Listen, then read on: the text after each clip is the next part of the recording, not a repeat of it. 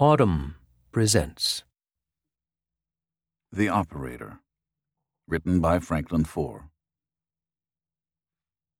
In February, when the bombs began falling on Kiev, I immediately thought of Sergei Leshchenko. He isn't a friend or colleague exactly, but I feel indebted to him. Over the years, at a series of Kiev cafes, he has patiently explained the dark corners of Ukrainian politics to me, sharing insights gleaned from his long career as an investigative reporter. In those earliest hours of the war, as I watched CNN correspondents crouching in the parking garages of their hotels, I worried about what might befall him. I sent him a text extending my solidarity and prayers, a gesture that, even as I made it, felt inadequate to the moment. I had first met Leshchenko in May 2014 in the back room of a sleek Kiev restaurant serving food from the Republic of Georgia. A group of journalists, both local and foreign, had assembled, and the mood was ebullient. Three months earlier, a revolution had chased President Viktor Yanukovych, a Russian backed kleptocrat, from power. Leshchenko seemed young then. Wiry, bespectacled, clad in a button down shirt, a quiet presence. He had been something of a prodigy. The son of engineers, he had obtained his first press pass when he was 17. In the early years of independence from the Soviet Union, he roamed the corridors of Parliament, gawking at the new titans of the nation's politics. He didn't set out to be an investigative journalist. The vocation was thrust upon him. In 2000, two weeks after he began working for a newspaper, his editor went missing. Two months later, the editor's corpse was discovered in the forest, decapitated, drenched with chemicals, and charred. Investigating the murder, which was never officially solved but strongly implicated a former president, provided Leshchenko with an advanced education in the hideous tactics of the powerful. Revealing the corruption of the elite was dangerous, but also exhilarating. Perhaps Leshchenko's greatest subject was Yanukovych's extravagant lifestyle, especially his ornate palace, built on 340 illegally obtained acres. Among the amenities were a museum for the president's car collection and a pirate ship anchored in a river that passed through the property. Leshchenko's stories helped stoke the anger that brought protesters into the streets. On the night I met him, however, Leshchenko was contemplating a new career. His small circle of reformers shared a growing belief that the moment demanded more than just railing against the rot. Ukraine's democracy needed builders. With the encouragement of the political theorist Francis Fukuyama, Leshchenko ran for parliament and won. At age 34, he occupied one of the seats of power that had so dazzled his teenage self. It never occurred to me that I would see Leshchenko again. Then, in 2016, he made a brief but consequential cameo in American politics. Soon after Donald Trump won the Republican nomination, Leshchenko held a press conference in Kiev. Waving a sheaf of documents, he revealed the existence of a black ledger, which contained notations of furtive payments dispersed by Yanukovych's party.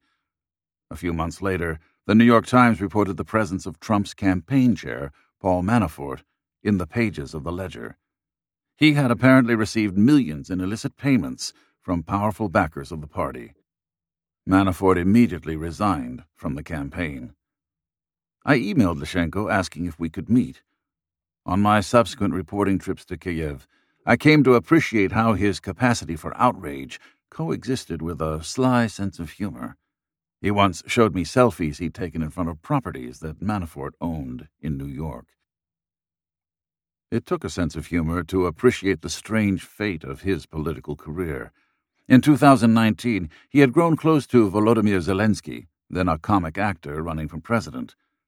But the bylaws of Zelensky's newly formed party forbade Leshchenko from running as a candidate on its slate. Only outsiders, who'd never held political office, were allowed to represent the party, which promised sweeping change. The outsiders won in a wave election taking down their ally Leshchenko in the process. Leshchenko filled the void with a medley of projects. He hosted a television talk show and consulted at the Kiev Post. Emulating the nation's new president, he even dabbled in show business. Brian Keith Etheridge, a writer from Hollywood, had spent months living in Ukraine so that he could be closer to the source material for what he hoped would be his masterwork. Little in Etheridge's past suggested the depth and sweep of the project. His previous credits include sitcoms such as The Goldbergs and Mike and Molly. This series would be darker, more award worthy, a docudrama about Ukraine's tumultuous post communist years. He told me he had the project distilled to a formula that might catch the attention of a Netflix executive. It's Narcos meets House of Cards, but set in Kiev. The working title was Sovereign State. Etheridge turned to Leshchenko for help. He was learning the history as he wrote. Leshchenko had lived the plot points. Etheridge asked him to apply the precision of investigative journalism to the script. In one draft, a powerful oligarch tells the Ukrainian president, Suck my dick. Leshchenko protested that he wouldn't use that particular turn of phrase because its recipient would interpret it as a slur and therefore grounds for violent reprisal.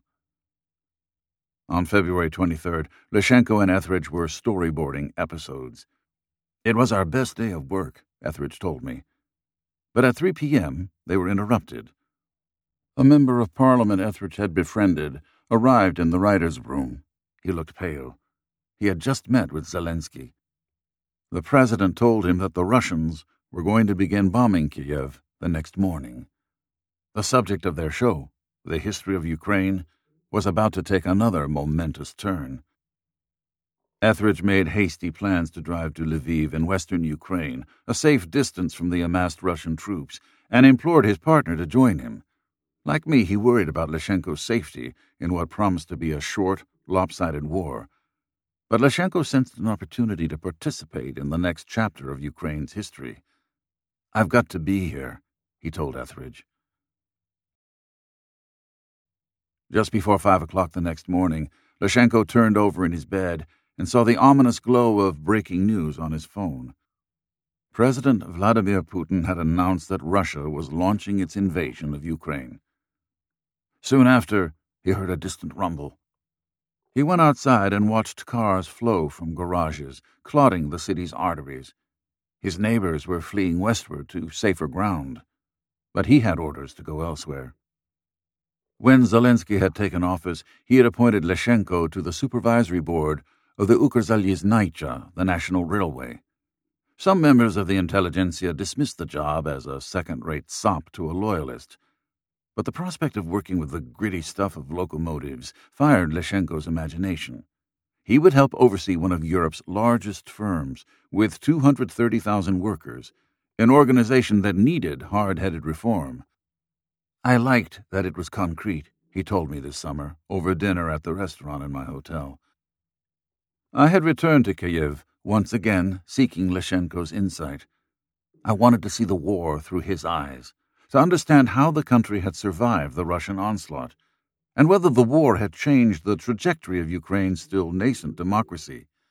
He has a nose for a story, and a knack for inserting himself into pivotal events. He's also a raconteur and good company. In the weeks leading up to the invasion, Leshchenko told me, Ukrzaliznytsia had sent specific instructions. At the first sign of war, he was to report to the organization's headquarters in central Kiev. The building was a short subway ride from his apartment. Rushing out the door, he instinctively stuffed his backpack with his official documents, a wad of cash, his laptop, and underwear. The railway management had good reason to worry that the Russians would seek its destruction. Taking out the leadership of the railway would debilitate the nation's primary transportation network and, therefore, the entire country. When Leshchenko arrived at headquarters, a functionary told him that the plans were already scrambled. He needed to head to a satellite office nearby, a building unlikely to make the Russian list of targets. With explosions in the distance, the CEO of the railway, Alexander Kamyshin, delivered a locker room talk to the small group of executives who had assembled at the new rendezvous point. We're going to keep the railways operating at any cost, he said. To hedge its bets, the group split in two and fled in different directions. One team made its way to Lviv, where it would set up an improvised headquarters. Leshchenko joined the second group, which included Kamyshin. They piled onto a specially designed rail car called an automotrice. From a distance, it looked like a souped up terminal shuttle from an American airport. With engineers' perches at both ends, it could quickly change directions. Kamyshin announced that the car would ride the rails of central Ukraine in a deliberately desultory pattern, making it a slippery target. The group in the automotrice intended to run the system while on the move, but that proved impossible. In the early hours of the war, mobile phones worked erratically, if at all. To stay in touch with station managers at remote outposts, they relied on a communication system that might have been cutting edge in the Soviet era. Every hour or so, the car would pull into a station. Leshchenko and the executives would head into a room called the studio, equipped with a microphone. A switchboard operator would use a system of cables to patch them through to far flung stations. What Leshchenko heard in these conversations gobsmacked him. At 8 a.m., a station manager on the border with Crimea reported that he had witnessed a train carrying dozens of tanks roll into Ukraine. Another manager relayed that he'd just seen Russian tanks a two hour car ride from Kiev. We had people at even tiny stations, Leshchenko told me we heard what nobody had known before. Conventional wisdom held that if Russia attacked, it would merely escalate the long standing conflict in the country's east. But Leshchenko could see, from the strangely panoramic vantage of the automotrice, that the Russians were pouring into the country from every conceivable angle. We understood the total invasion, he said.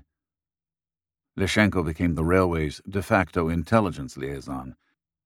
As a former journalist, he could take accurate notes of phone calls and typed up the accounts of the disparate station managers on his MacBook. Each time he collected fresh information about Russian movements, he forwarded his notes to Serhiy Shaptala, the Army's chief of staff. The group on the automotrice felt torn between conflicting imperatives. Conductors were scrambling to facilitate a massive evacuation of panicked women and children from besieged cities. 2,000 passengers, sometimes more, were crammed into trains designed to carry 600. But the rails were also being exploited by the invading Russians, allowing them to quickly import heavy weaponry deep into the country. To stall the onslaught, the Ukrainian army began deliberately detonating tracks that might carry Russian tanks into the heartland. Explosives ripped bridges from their moorings. These were significant alterations to the system that needed to be relayed down the hierarchy to station managers and engineers. From the mobile headquarters, the railway management remade the network's map so that evacuations could continue, despite all the self inflicted damage. As the automotrice caromed from station to station and the hours wore on, Leshchenko began to regret that he'd forgotten to pack his toothbrush. He managed to briefly cadge a bed in the car's small bunk room where the executives took turns napping. At the end of the war's second day, just after midnight, the automotrice pulled into a small town. To avoid advertising targets to the Russians, everything remained shrouded in the thickest darkness. I'm in a World War II movie, Leshchenko thought. The automotrice slowed to a halt alongside another rail car. Standing on the tracks, he saw Ukraine's infrastructure minister, Thank you for your good work, the minister told the assembled officials, but it's time to consolidate operations in Lviv immediately. Before the invasion, the railroad was hardly beloved. It was notorious for its corruption and unreliability. But in those first days of war, when nearly every institution collapsed, the trains miraculously kept running. By June, Ukrzaliznytsia had evacuated more than 3.8 million refugees, including 1 million children. Every day, the company hauled an estimated 300,000 tons of cargo, compensating for the Russian blockade of Black Sea ports and a fuel shortage that incapacitated trucking. That night, as management followed the infrastructure minister's orders and began the trip to Lviv, Leshchenko's mind began to wander. He felt that the railway had survived its greatest moment of crisis. His nose for the story told him that history was going to be made elsewhere. On the eve of Zelensky's inauguration in 2019, Leshchenko believed he was going to join the president's inner circle. During the campaign, he had arranged briefings for the candidate, lining up experts to teach him the intricacies of foreign policy and the necessity of battling corruption. After the election, Leshchenko discovered that Zelensky would answer his texts if he sent them in the early morning, as the president elect prepared his kids for school. He began sending Zelensky advice without having to filter it through a gatekeeper. Then, just as he stood poised to assume a position of power, his investigations of Paul Manafort returned to damage him.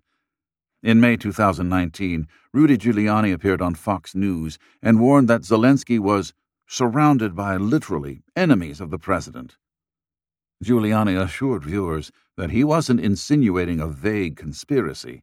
He was pointing the finger at a specific adviser. I'll give you his name. He paused. A gentleman by the name of Leshchenko. Giuliani's denunciation was transparently part of his ploy to pressure Zelensky into launching an investigation into the Ukrainian business dealings of Joe Biden's son, Hunter. But Leshchenko knew it would ruin his chance for a job. Even if Zelensky largely resisted Giuliani's importuning, he wasn't going to risk angering the leader of Ukraine's most powerful ally. I'm not stupid, Leshchenko said. If you're considered a troublemaker by an American president, it's best not to be involved. Now, with Ukraine at war and Trump out of office, the landscape shifted. Three days before the invasion, Andriy Yermak, Zelensky's chief of staff, had unexpectedly called Leshchenko to ask him to join the government's Disinformation Prevention Center, an agency focused on combating Russian propaganda. It was an aborted conversation. They made vague plans to meet and discuss the details further. Having arrived in Lviv after his time on the Automotrice, Leshchenko called to press the issue. Do you still need me? Take the next train back to Kiev, Yermak told him. At seven o'clock the following morning, Leshchenko arrived in Kiev and called Yermak again. I'm here, he told him. A car will pick you up at your apartment in an hour. Leshchenko stuffed his toothbrush in his bag and replenished his cache of T shirts. The streets of Kiev were devoid of civilian life, but the trip to the presidential bunker required wending through a maze of checkpoints. Anxious guards scrutinized documents passed to them through the car's window. Days earlier, Russian agents, some of whom had supposedly laid low in Kiev for months, had been activated. They descended on the center of power to capture, or perhaps eliminate, the leadership of Ukraine. The plots had been foiled, but anxiety remained. When Leshchenko finally arrived at the presidential bunker, he found slumbering soldiers strewn across the floors. Presidential aides sidestepped them as they went about their jobs. Leshchenko, however, was shown to his own room, an office that doubled as a dorm. He could unfold a cot and place his pair of white hotel slippers next to it. Although Leshchenko had a room, he didn't have a clear set of responsibilities, at least not at first. Needing to improvise his job into existence, he set about making himself useful.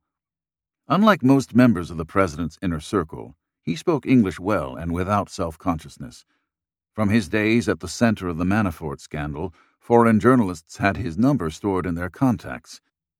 If he needed to play the role of gopher, helping arrange Zelensky's interviews, he didn't mind. Despite all the tension of the bunker, its ethos felt familiar to him. When Leshchenko had first met Zelensky, he had noticed that he shared his office with a pair of brothers, Boris and Serhiy Shefir. They were longtime producers in Zelensky's entertainment empire, like minded comedic talents. Zelensky fed off their jokes. He liked to stay close to the creative process. Even after he left entertainment for politics, his inner circle still had the informality and bonhomie of a writer's room. Somehow, the windowless bunker retained the same camaraderie. Most public figures would scoff at living with their closest aides but it suited Zelensky. We lived like a family, Leshchenko told me. As he observed the president at close distance, it struck him. He doesn't like to be alone. Zelensky's extroversion propelled him to talk through every decision. He liked to be able to see the reaction to his ideas. The close company of his advisers allowed him to socialize the burden of running a nation at war. When Leshchenko went to the bunker's canteen or stuck his head into a colleague's office, he would often bump into the president, who would quiz him What's the news? When an advisor expressed his horror at a video of wartime destruction, or discovered a hilarious meme, Zelensky would crowd around a laptop along with everyone else. Zelensky let his generals manage the war, which felt far beyond his own capacities. But there was another war, the one for hearts and minds, which the president made his own. Leshchenko became one of his foot soldiers. Zelensky and Yermak, himself a film producer, fervently believed in the ability of celebrities to influence opinion and had impeccable instincts for casting. Part of Leshchenko's job was to book talent that could bring international attention to Ukraine's plight. Through his partnership with Brian Keith Etheridge, Leshchenko arranged for Mila Kunis and Ashton Kutcher to join a video conference with Zelensky, though he failed in his campaign to get the president a virtual cameo at the Academy Awards. Zelensky settled for the Grammys. Since he was a young reporter, Leshchenko had stayed in touch with Michael McFaul. A longtime Russia expert and ambassador to Moscow under Barack Obama, McFaul was a fiery presence on Twitter and television, passionately advocating for the Ukrainian cause. When McFaul was going to address more than 200 Democratic members of Congress at a retreat in Philadelphia on March 10th, he set up time to talk with Leshchenko and Yermak. Ninety minutes before he was scheduled to speak, McFaul dialed them in on Skype and was jolted by the presence of another face on the screen. There was Volodymyr Zelensky, smiling at him. Mike, you look great over there, the Ukrainian president told him. Zelensky needed House Democrats to fund arms packages for Ukraine and to pass more sanctions on Russia, and he needed McFaul to press that case. Did he rile me up? Absolutely. Was it orchestrated? Absolutely, McFaul told me. Even in the moment, he marveled at the expert manipulation. In our conversations, Leshchenko referred to the bunker by a euphemism, a special place. The term betrayed his emotional attachment to the months he spent living there. He felt connected to the patriotic mission, but he also admitted that the experience had fulfilled a yearning to touch history with my fingertips. What made the special place so special was that he was running his hand along a moment that would live in national legend. On March 19th, Leshchenko left the special place for a few hours to grab a drink at a bar with a handful of his friends who'd remained in Kiev. In his social circle, these friends were outliers. They hadn't decamped to Poland, but had chosen to endure the empty grocery shelves and the blaring air raid sirens. A DJ spun vinyl while hipsters and beanies downed shots in the name of victory. In the kitchen, volunteers were cooking meals for the territorial defense forces. A devotee of underground techno clubs, Leshchenko felt transported back to his old haunts. Under different circumstances, the gathering would have spilled into the morning hours, but the government had imposed an eight o'clock curfew, which meant the group needed to disperse at seven so that nobody would be marooned on the streets on the wrong side of the deadline. As the gathering wrapped up, Leshchenko felt overcome by the moment. Or perhaps it was the pair of Aperol spritzes he'd imbibed. His friend Anton Ptushkin, a YouTuber with a popular channel devoted to his international travels, had brought a camera. He grabbed Leshchenko and asked him, What's your attitude towards parties during the war? In his mushy, slightly buzzed mood, Leshchenko exclaimed, We have to come back to normality as much as possible. If we don't come back to normality, people won't come back to Kiev. If they don't come back to Kiev, they won't pay taxes. They won't buy milk or bread in the store. The economy won't come back to life. War is not for death, it's for life. Two weeks later, Ptushkin posted the video which had been shot at the very moment that Ukrainian troops were fighting a pitched battle in the suburbs of Kiev. Leshchenko's cameo was brief, his monologue edited down to a few seconds, embedded in a 20 minute documentary about Kiev in wartime. But the response to the snippet of Leshchenko was instant and hostile. The elite of Kiev hangs out in disco bunkers, one tweet excoriated. Back when Leshchenko was an ink stained wretch, he enjoyed a reputation for adversarial zeal and superhuman integrity when he entered politics, however, he found himself subject to the same scrutiny he had made a career of applying to those in power. Newspapers ran stories about his apartment, for which he'd paid about $300,000, far pricier than a former journalist's salary could muster. Leshchenko said he could afford it thanks to a loan from a former boss and the fact that his girlfriend was a renowned DJ playing lucrative gigs around the world. Old enemies, and even erstwhile friends, skewered him. When the video appeared, he thought, I'm in the middle of another shitstorm. He braced himself for a reprimand. But nobody in the bunker mentioned the controversy to him. It didn't register in the midst of a battle for the survival of the nation. Leshchenko understood why the video rankled. He even sympathized with his critic's point of view. A return to normalcy might exact an intolerable price people could begin to feel distant from the war. But he also stood by the sentiment that people under attack deserve to smile, to recover small pieces of the happiness that Russia had stolen from them. Two days after the video appeared, Leshchenko and Alexei Arestovich, an actor turned frequent government spokesman, hopped in a car and began driving away from the city. Ukrainian troops had liberated the Kiev suburbs but few from the bunker had ventured beyond the city center. The two men wanted to survey the wreckage of the Russian occupation for themselves. They drove silently through Bucha and Irpin, names that weren't yet synonymous with the horrors that transpired in them.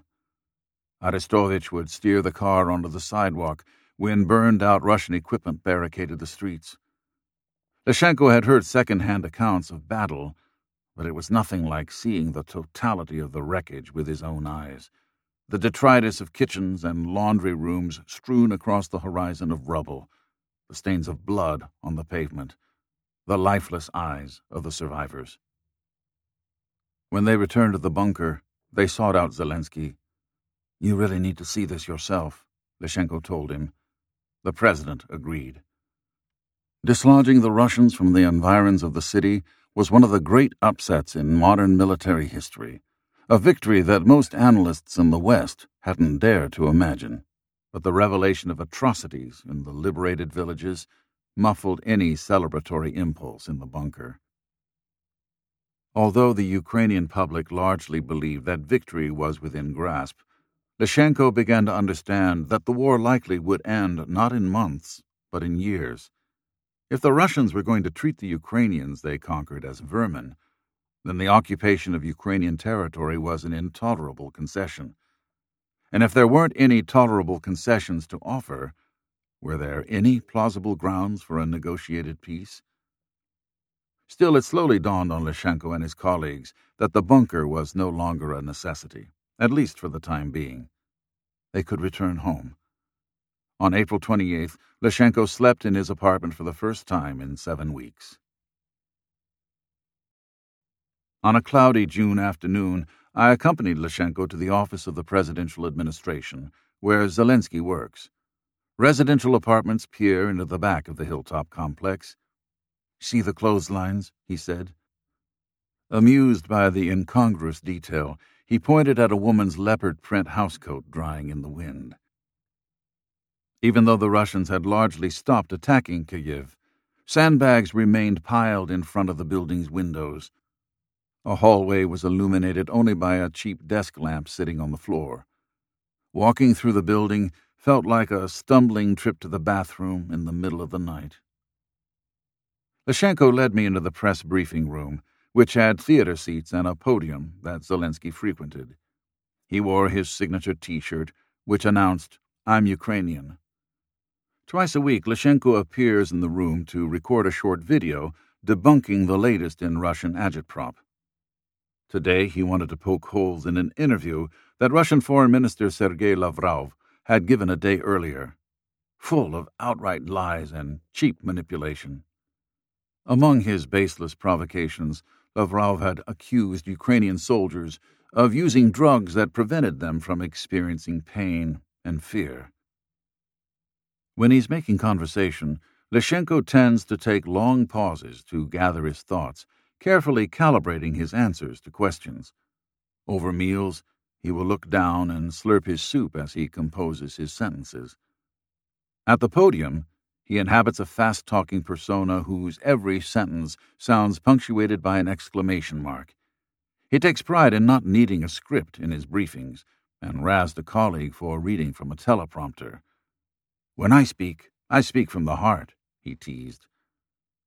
Rhetorically shredding the Kremlin's ludicrous claims required him to lean on his old reporting skills to muster facts, but he admitted that the task didn't demand much of his intellectual capital. Russian propaganda tends to beggar belief. His job wasn't so much to persuade as it was to remind the world how much the Russians hated Ukrainians. He wanted to relentlessly highlight the extravagant desperation of Russian lies. His counter-propaganda was its own form of propaganda. His briefings were a small part of how the Zelensky administration had overcome a historic impediment to Ukrainian democracy.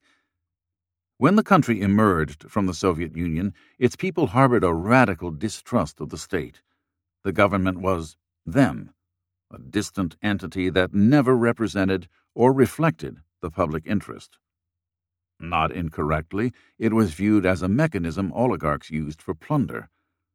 But in wartime, with the benefit of an external enemy, the government became us, a body worthy of trust, more organically connected to its citizenry. When its official mouthpieces, including Leshchenko, conveyed a message, the public tended to heed it more so, at least, than it would have in the past. When we left the briefing room, Leshchenko took me for a bowl of borscht in the canteen. On our way, he suggested we stop in the building's formal entrance. Maybe we should take a selfie, he said. We were standing near a colonnade where the gaps between the columns were filled with rows of sandbags piled ten feet high.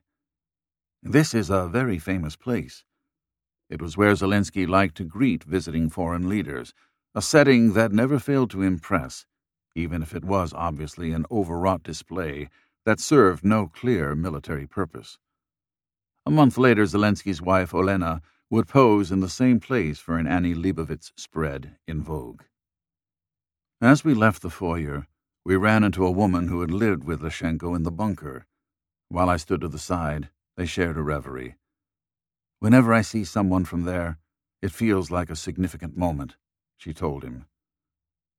For Leshchenko, the special place had become an object of longing, a time that had passed. He may very well spend the rest of his life seeking to replicate it. In early summer, before the intolerable heat arrived, Kiev was swept with an energy that surprised its residents. The trains from Poland were packed with returning refugees. Despite the curfew, young people went to the city's dance clubs. Drivers on mopeds delivered food ordered on mobile apps. On a Saturday night, Leshchenko and Anton Ptushkin took me to a chic Thai restaurant overflowing with patrons, some of whom ate on blankets, spilling down a grassy lawn in front of the establishment. As a native of Kiev, Leshchenko likes to wax lyrical about the city of scars, a metropolis that has survived centuries of successive traumas. The Russian invasion, he predicted, would eventually take its place in this lineage of suffering. This history of resilience made him strangely optimistic. There was even a chance that the war might leave the city with a greater self confidence, a more expansive sense of its own possibilities. Squinting one's eyes, it was possible to see that future on the lawn of the Thai restaurant. Leshchenko could easily inhabit the normalcy he'd extolled in his now notorious monologue, but it also left him feeling inadequate, a bit empty. It was a sentiment I heard echoed by other men leading civilian lives in Kiev. Some, like Leshchenko and Ptushkin, compensate by becoming amateur arms dealers. They raise money from abroad or dip into savings to procure trucks and drones, importing them from Poland and then hauling them to soldiers in the thick of action. It's at least as much a salve to the anxieties of the benefactors as it is a boost on the battlefield. Two nights before our Thai dinner, Leshchenko and Ptushkin had driven east to deliver a caravan of Toyota trucks. It was a 14 hour ride into the Donbass, first along broad highways, then along constricted country roads. The caravan made its way to a village called Mykolaivka, about seven kilometers from the front line. They arrived at a small hotel late at night. Like every building in town, the hotel kept its lights off a necessary defensive tactic, but hardly failsafe. Dining in the dark, Leshchenko heard the screech of a Russian shell falling in the hotel's direction. Before Ptushkin had time to react, he saw Leshchenko lying face down. He was the only one on the floor, he remembered, with a touch of mockery. The woman running the hotel advised the group to crowd into a room in the middle of the building, protected by a pair of concrete walls. Heading to bed at that point didn't make any sense. Leshchenko felt as if he had spent the evening pounding espresso. At one in the morning, another shell arced toward the hotel. When it landed about 200 meters away, the walls of the structure wobbled. He was really scared, Ptushkin remembers. But Leshchenko also admitted that he felt alive, pulsing with the same sense of vitality that he'd felt in the special place. I've become an adrenaline junkie, Leshchenko told me, but I think it's very human. That craving kept propelling him back toward the front. As he described the feeling, he showed me a short clip that a friend had taken of him, running through thick brush, wearing body armor and sunglasses, as artillery exploded around him. He fetishized these moments and tried to hang on to them, in his apartment, he keeps shards of Russian bombs and missiles that he has collected on the battlefield, his own personal museum of the war. When Leshchenko returned to Kiev, he went to a party. Arriving a bit late, he saw Ptushkin surrounded by a crowd of women, recounting their trip with great relish. It used to be cool to go to the Maldives or the Seychelles, Leshchenko joked. Now it's cool to say, I was in the Donbass. The joke betrayed an anxiety that I heard Leshchenko express on multiple occasions. The war, which Kiev experienced so intimately in the late winter, now risked becoming a distant piece of exotica. He worried that the public would lose touch with the conflict and then lose interest. It wasn't hard to imagine that he was also worrying about himself, that history, which he touched at every turn, might slip beyond his reach. If you enjoyed this production, find the best long form articles read aloud in the Audm app. Available now for iPhone and Android.